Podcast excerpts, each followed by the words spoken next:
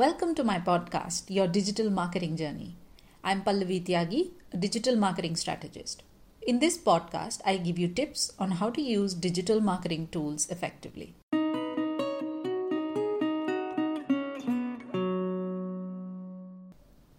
When you're managing the marketing of your business, there are 1,000 things that you need to do.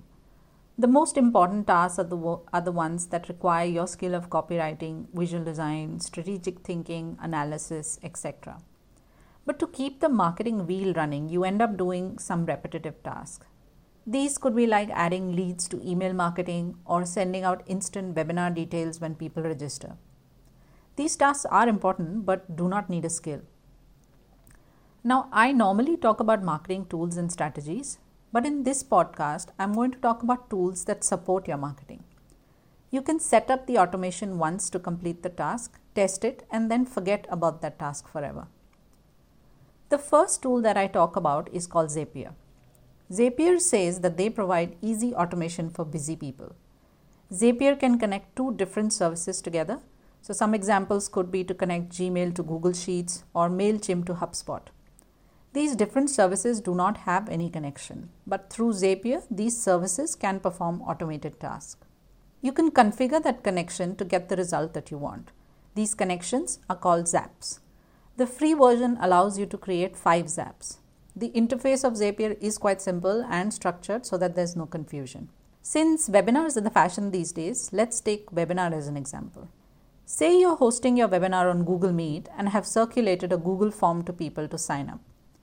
Your most important task is to market the webinar in multiple places so that you get enough sign-ups. But you will also have to send the meeting invite to all the people who have registered. This could be a manual task, or you can create a zap for it. Once you tell Zapier that you want to connect these services, it allows you to configure the steps. So you can select what happens after the user completed the registration form. In this case, you would configure the zap to send out a Google Meet calendar invite. The advantage of Zapier is that you can select multiple actions to happen. So you can add other service connectors to this zap as well, like sending an email notification to you when somebody new signs up.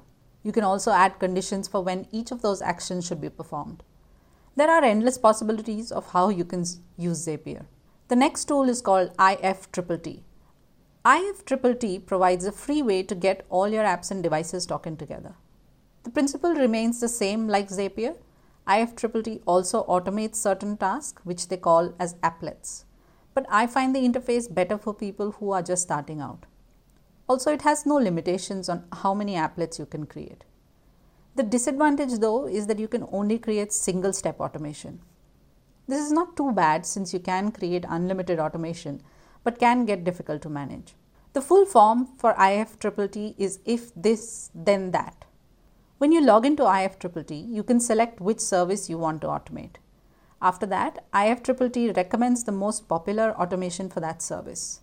You can also create personal applets to connect devices with services. Since IFTTT only offers single-step automation, you may find Zapier more suited to your requirement. But if you are just starting out with automated tasks, try IFTTT first. These automated tasks help to keep your marketing campaign running efficiently without taking up too much of your time. And believe me, once you have started automating your tasks, you will never go back to doing them yourself again.